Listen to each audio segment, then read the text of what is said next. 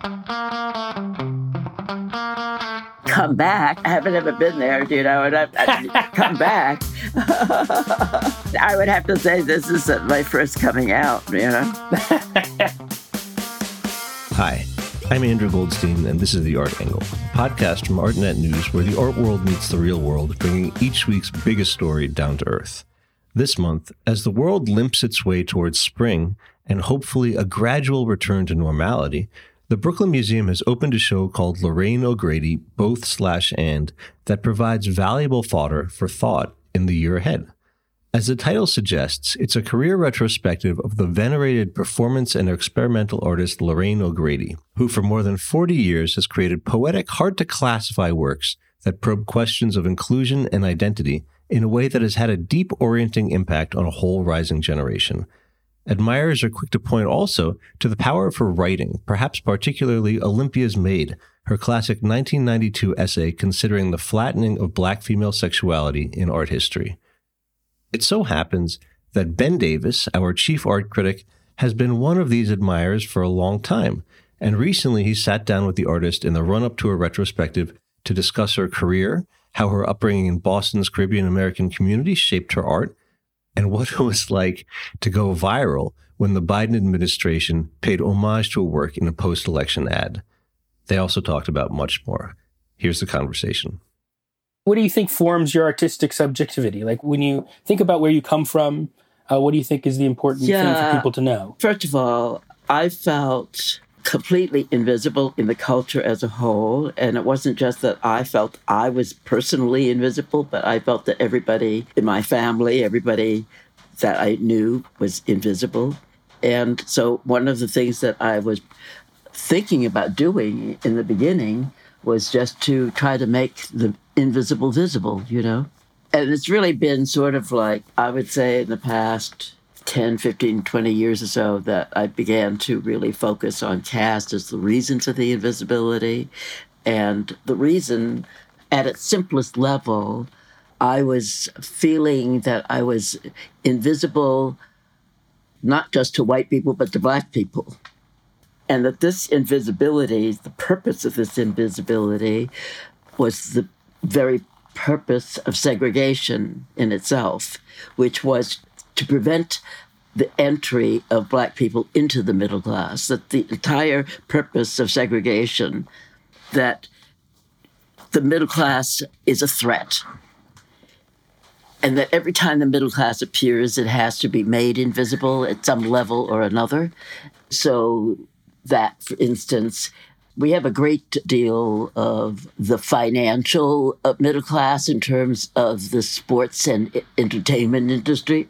But we don't have, still even now, the sort of like everyday lawyer, doctor sort of middle class. And of course, that's what is the real sector.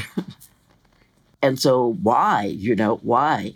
And I'm speaking about at two levels. First, there was the, when I was a kid growing up, realizing that all of the people that I knew were extremely accomplished, extremely well-educated. This is in Boston? In Boston, yeah. So at a certain point, I began showing pictures of my sister's sixteenth birthday party to show well, how that was celebrated, and long gowns and suits for the girls and suits for the boys and so forth. And then looking at that picture, you could just see how totally invisible everybody's accomplishments were. I mean, one of my sister's girlfriends, her older brother, was not the first even, but the second Black Solicitor General of the United States. This is in nineteen thirty-nine, okay? He didn't become Solicitor General in thirty-nine, but he was Solicitor General by, I guess, nineteen fifties. And even in my own family, I mean, my sister helped uh, set up the first school social work system in the country. Mm-hmm. There would be no record of that, any of her accomplishments. Her husband went to UPenn uh, dental school when he was seventeen. Okay. He was seventeen and he graduated from dental school at UPenn at twenty-one. Okay. This is just the family. My cousins were one of the supervisors, the six supervisors of the D C school system. You know, she had a whole area of pedagogy that was under her control. And these people just did not exist. so that it was possible for people to think somehow that when the, the Obamas were elected and they saw them for the first time, that this, these were the first black middle-class people that had ever existed in the face of the earth. Right. It was so distorted, and it was personally hurtful, you know, and it was pretty hard not to notice that wherever I went, I was the only black person, you know. And then when I went entered the art world, it felt even more distorted because everything in the art world is a little bit more exaggerated than anywhere else, as we probably know. And so the idea that there could be black artists making interesting work was not something that ever actually occurred to anyone. Mm-hmm. It just didn't, because it was an impossibility to imagine. So that was from the white side. Then from the black side, there was this other thing that went on, which was that I felt that many of the artists that I saw were collaborating, were in complicity with their own invisibility by pretending somehow to be street kids, to be seeking credibility from the street. Hmm. What middle class does that, you know? What middle class feels the need to do that? It's not that middle-class people feel necessarily superior, but they have to feel that they exist in their own terms. Do you understand? That they don't have to exist in these other terms that don't apply to them. Not only, you know, having to pretend that they have this credibility, but they also are having to pretend that they can speak for this working class, because this working class is not speaking for itself. It is because there really is no desire for anything other than that which has to be spoken for. Right. You mean desire in terms of like art consumers. They're, what they're looking for is a black artist that represents like what they perceive to be the black condition, which is just this distorted view of things. So what I'm talking about is a people whose complexity has been totally effaced, totally reduced. And this is simply not truthful. It's not the truth.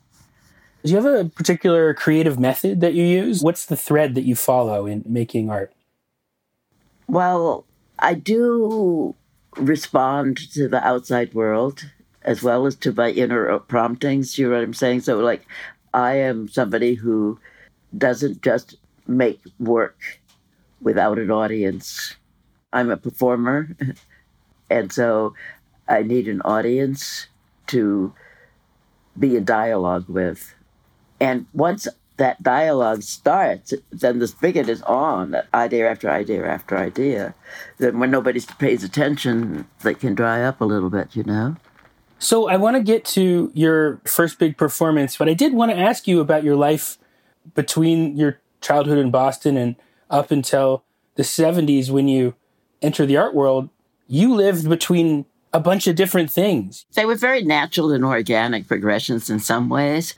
I didn't just become an artist in my mid-forties. I had been trying to become an artist since my mid-twenties. Not a visual artist, but a literary artist. I had gone to the Iowa Writers' Workshop in my late twenties, early thirties. I had been sort of like running toward myself, you know, and not, not finding myself or not being able to express myself or to express the things at the level that I wanted to, because I just didn't have the chops and the various other things were standing in the way. Yeah, you talk about moving or feeling like between things, and you move between all these different worlds. I did, but they were all worlds that I felt comfortable in. That's the advantage of having to fit in everywhere. I mean, you worked for the government, you worked as a translator, you volunteered for Jesse Jackson. You worked yeah. as a rock and roll critic for the Village Voice. Yeah. I mean, you really just took in a lot of different colors for your palette to paint with later. You know, there's like all these different experiences. Well, everything I did, I did well. That's all I can say. I mean, I'm sure that most people who listen to rock music have things they want to say about it, but I was just able to say whatever I wanted to say. Did you learn anything from that, like, experience, say, as a rock and roll critic for the Village Voice that inspired you artistically? Well, yeah. I mean, I, I have a very long footnote in the essay in my book on the Allman Brothers Band that I learned a lot about something that matters to me, which was hybridity. In fact, that was where I really learned about it, in fact. The Allman Brothers were a, a white Southern band, basically, but they had black musicians, which was unheard of at the time. And then at that same time that I was working as a rock critic, there was Aretha Franklin. In fact, I met Aretha in Chicago, and she was just coming back from a recording session at Muscle Shoals. And so most people don't realize that the signature recognizable period of her work, you know, Respect and I Feel Like a Natural Woman and all of those songs, were recorded at Muscle Shoals, which was owned by a white producer and had all white local musicians. And most of the songs were written by whites. Interesting. She loved working there because they were very, very, very talented. They were the backup band of the studio, but they felt that at the moment they were recording, they were that singer's backup band. They were her band. They could make themselves into whatever was needed by the singer. That's how accomplished they were. So there were two different streams of Southern music, which always appealed to me more than Northern soul. I was not a big fan of, of Motown. I was a big fan of Stax Records. There were these two strands, these white strands that were going black and these these black strands that were going white, you know? So so really, it's the crossing. It's the crossing of yes, these things. Yes, exactly. And some of the best rhythm and blues singers from the South, people like um, Joe Simon and others, they were as good at straight country music as they were at R and B. So it was a very interesting world for me to inhabit at that moment.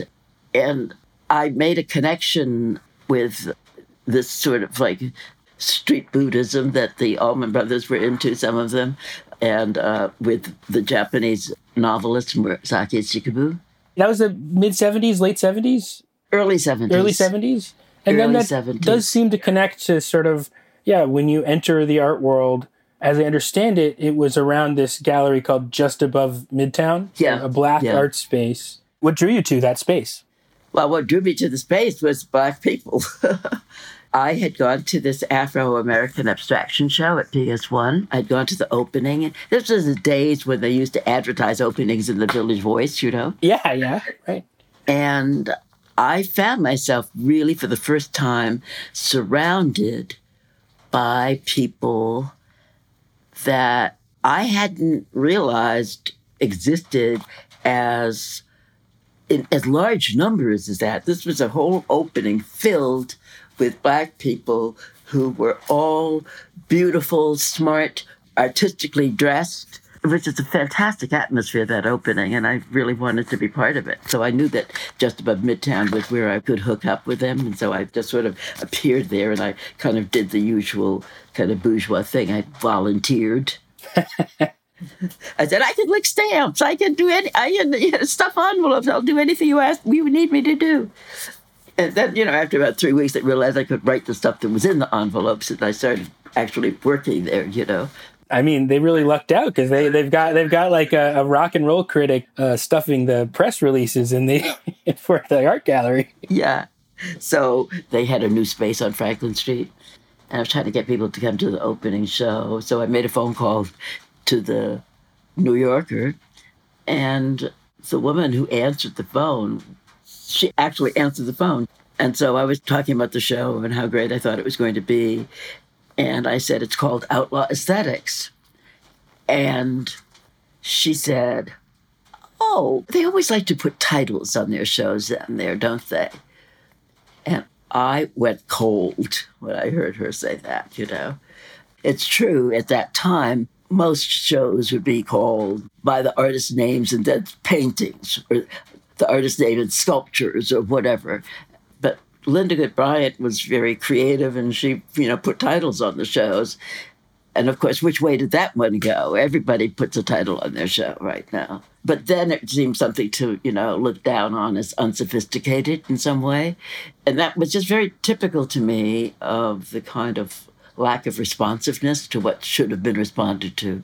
I mean, when you think about the artists that were there, You know, there was me, you know, there was David Hammons, there was Senga Nengudi, there was Maren Hassinger. There were all of these people that were really superb artists.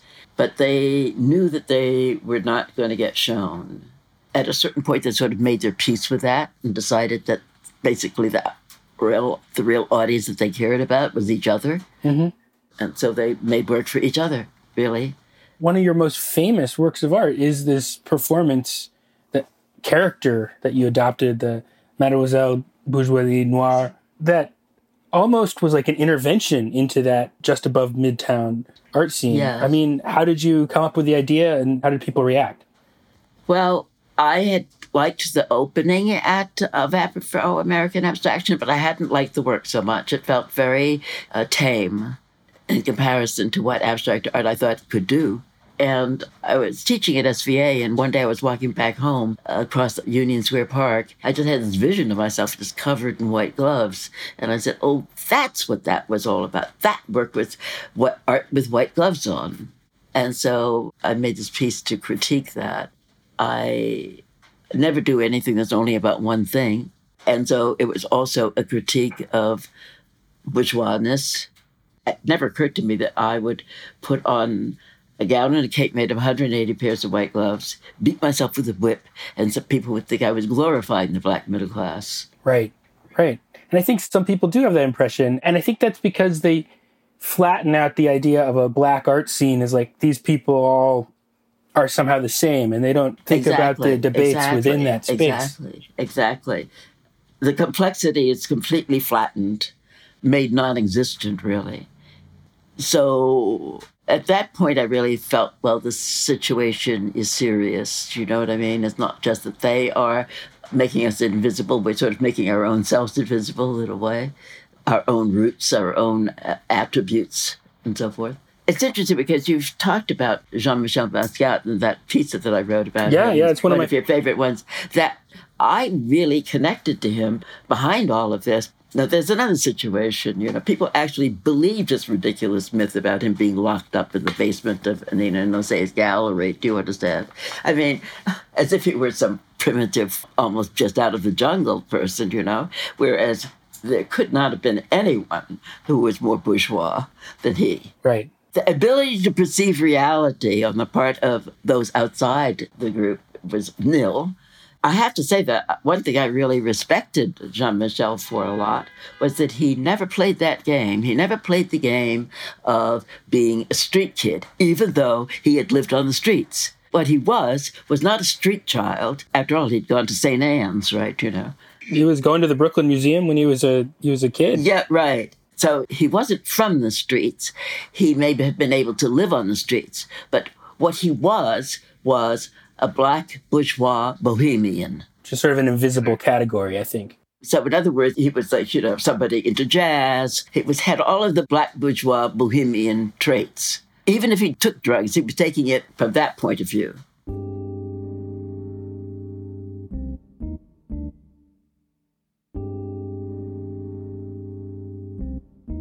You have this big show, and but then you also have this new collection of your writing that's just come out, the Writing in Space. I thought, because you are one of my favorite art writers, that I, I did wanted to ask you about that essay from nineteen ninety-three.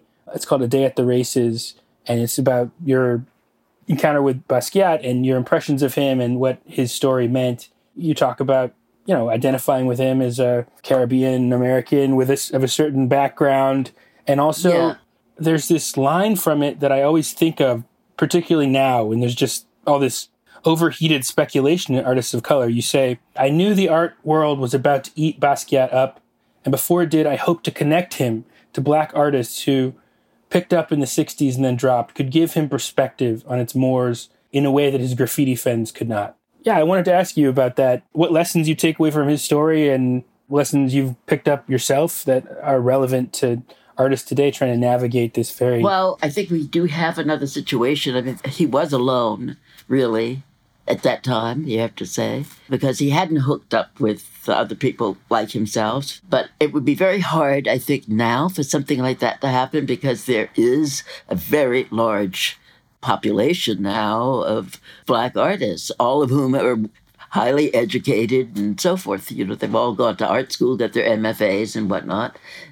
I don't think that comparing his situation to the situation today would be fair to either side. He was enough alone that he could think of the bohemian self-destruction as a sort of glamorous way to go, whereas I don't think that you would find that very much among Black artists now. There's not much of a bohemia now, as far as I can tell. It's a very professional world. I don't think that you would find very many Black artists who would think that taking heroin was cool.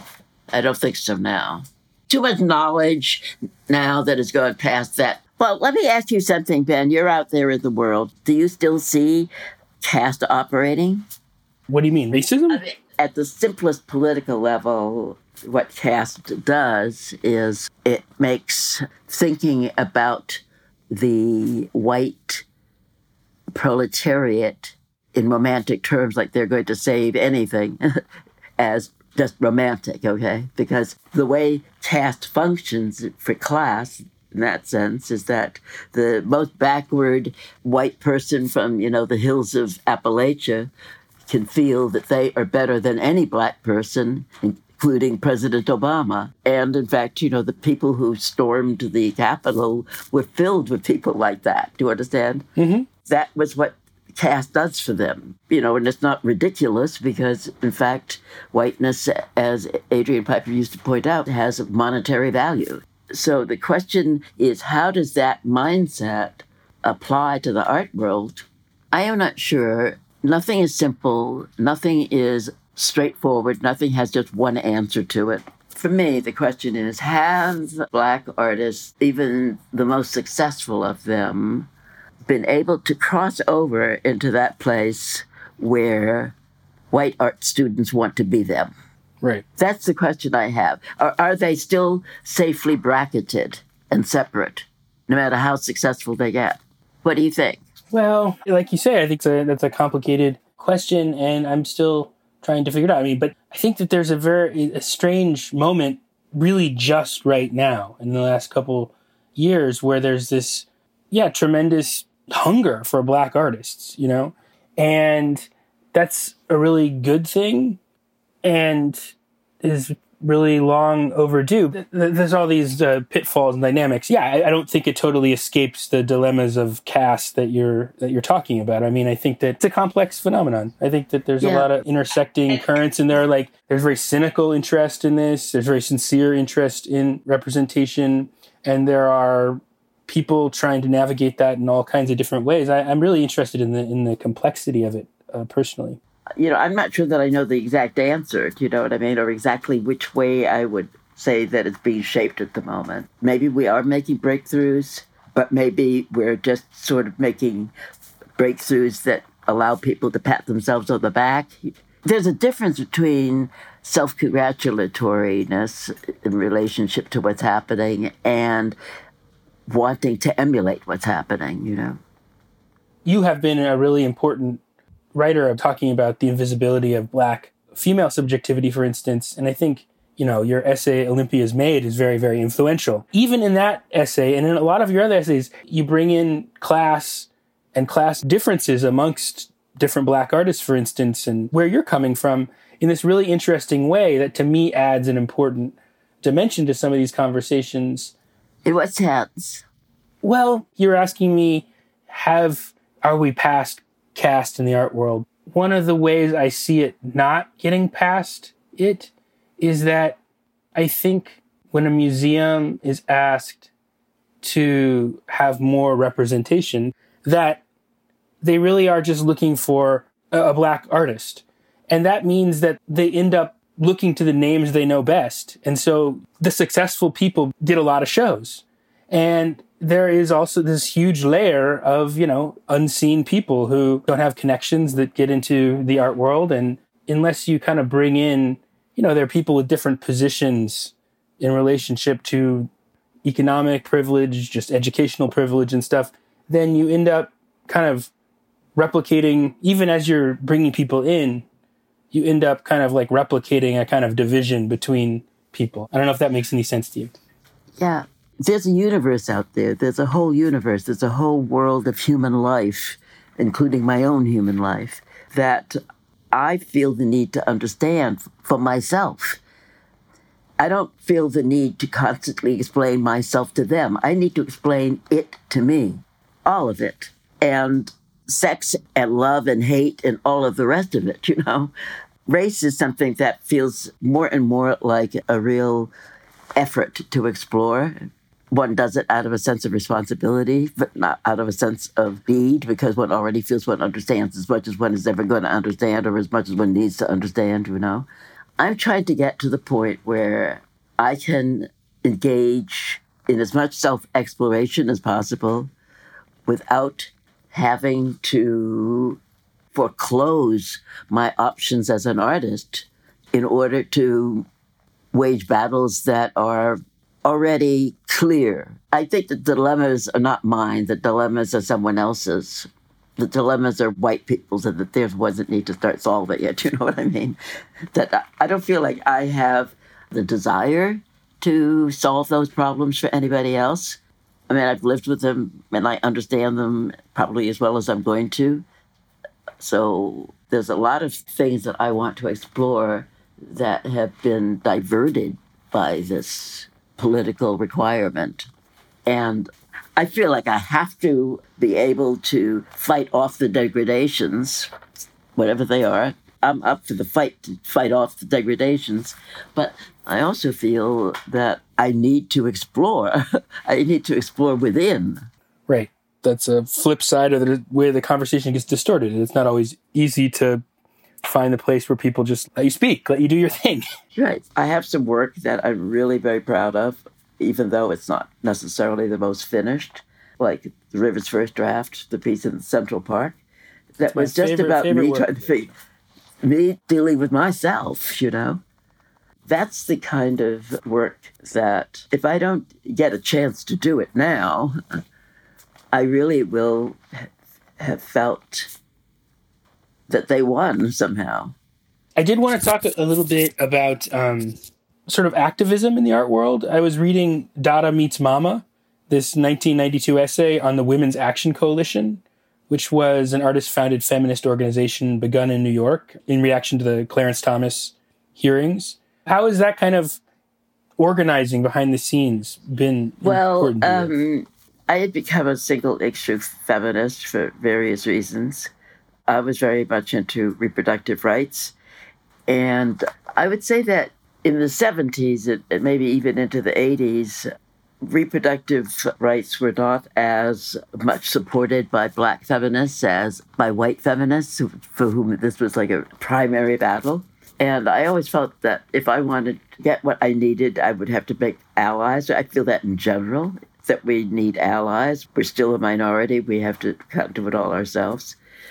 I did do various forms of feminism, not just W A C, but other organizations. And it always did seem to come to the point where it looked as if I and other women of color were charged with bearing difference, whereas white women were free of difference somehow. They were normative. That did put a limit on how much one could actually accomplish politically, I think. Were those networks of people who formed to that important? Oh, yeah. I have to say that I made tremendously wonderful friends. I still have many of them. And so that's the complexity of it, you know. If you get into a world like that, friendship has an important role to play. And so there are battles you fight, battles you don't fight, you know. I mean, you're someone who had, like, uh, a big... comeback in a way in the last fifteen years or so, you know, and part come of that. Back. I haven't ever been there, you know, and I've, I've come back. I would have to say this is my first coming out, you know. Well, I mean, you were involved. There's a very important show called W A C in, what, two thousand nine? That was a gathering together of feminist art that Connie Butler partly curated. And she had known you from the W A C Coalition or something like that. Do I get that yeah. right? Yeah. I've had moments of success. I can't say that I haven't over the years, but I think this is the first time there's been uh, success with a greater degree of understanding So it feels more real in some ways, more sustainable. Okay, well, one of your most famous works is Art Is from nineteen eighty-three, which was this performance you did at the Harlem Day Parade. People might know that because it recently was, there was an homage to it by the Biden-Harris campaign when they won. They did you see it, by the way? Yeah, yeah, I've seen it. It was kind of an amazing experience, you know. There were like forty million views on Twitter the first day and forty million on other platforms, or eighty million views the first day. Yeah, so Art Is is this very important performance you did where you took out a float in the parade and you had these um, frames that people in the audience could, people right. people watching in Harlem could put around themselves. Well, there, to- there were two parts to it. There was a... a float that had a, a very large frame, nine by fifteen foot empty frame, and it was framing the cityscape, the landscape of these people's lives, you know. Then there were the people holding up to individuals. The piece had two components, and I think that's what appealed to the Biden campaign, that they could show people in their landscape. They were originally going to do almost an imitation of what I had done in Harlem, but then it became clear that they could do it something much larger if they showed the landscape as well as the people. Right, different and kinds of people. Yes, exactly, yeah. So I think that Art Is, its whole purpose was to show that there was a very large audience for art that was not being included, either as uh, audience or as makers. And that was, I think, an important point to make, but I think that the Biden video was able to make a larger point that's a result of doing what they did. So I was thrilled with how it turned out. Did you get any feedback? Did people who'd never known your work before come to know you through it? I mean, forty million people seeing it is a lot of people. Yes, it's a, it's a lot of people. It was very funny, though. I said, this is amazing, you know, eighty million people in one day. Wow. And then the next day there were maybe like twenty million. And then the day after that, it was just normal. Yeah, it's a, it's a quick spike. Uh, how fleeting is fame? And that, that yeah, it was a big learning curve there in two days.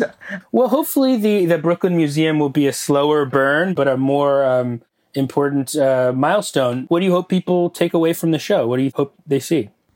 I want them to see the complexity of my work. I want them to see the variety of the work. I'm not somebody who is boring down deep to find an ultimate truth.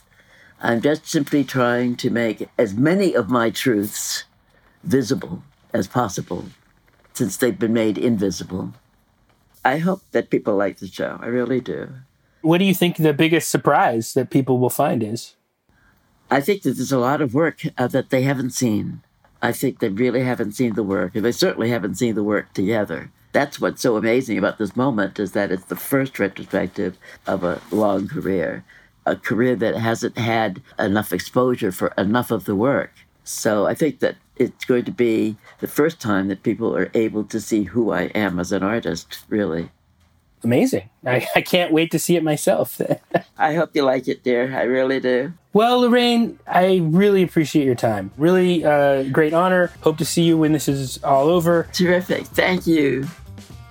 That's it for this week's episode of The Art Angle. If you like what you heard, you can subscribe to the show on Apple Podcasts, Spotify, or wherever else you get your podcasts.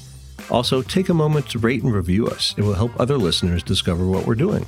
The Art Angle is produced by Sonia Manilili, Tim Schneider, and Caroline Goldstein. Thanks for listening, and see you next week.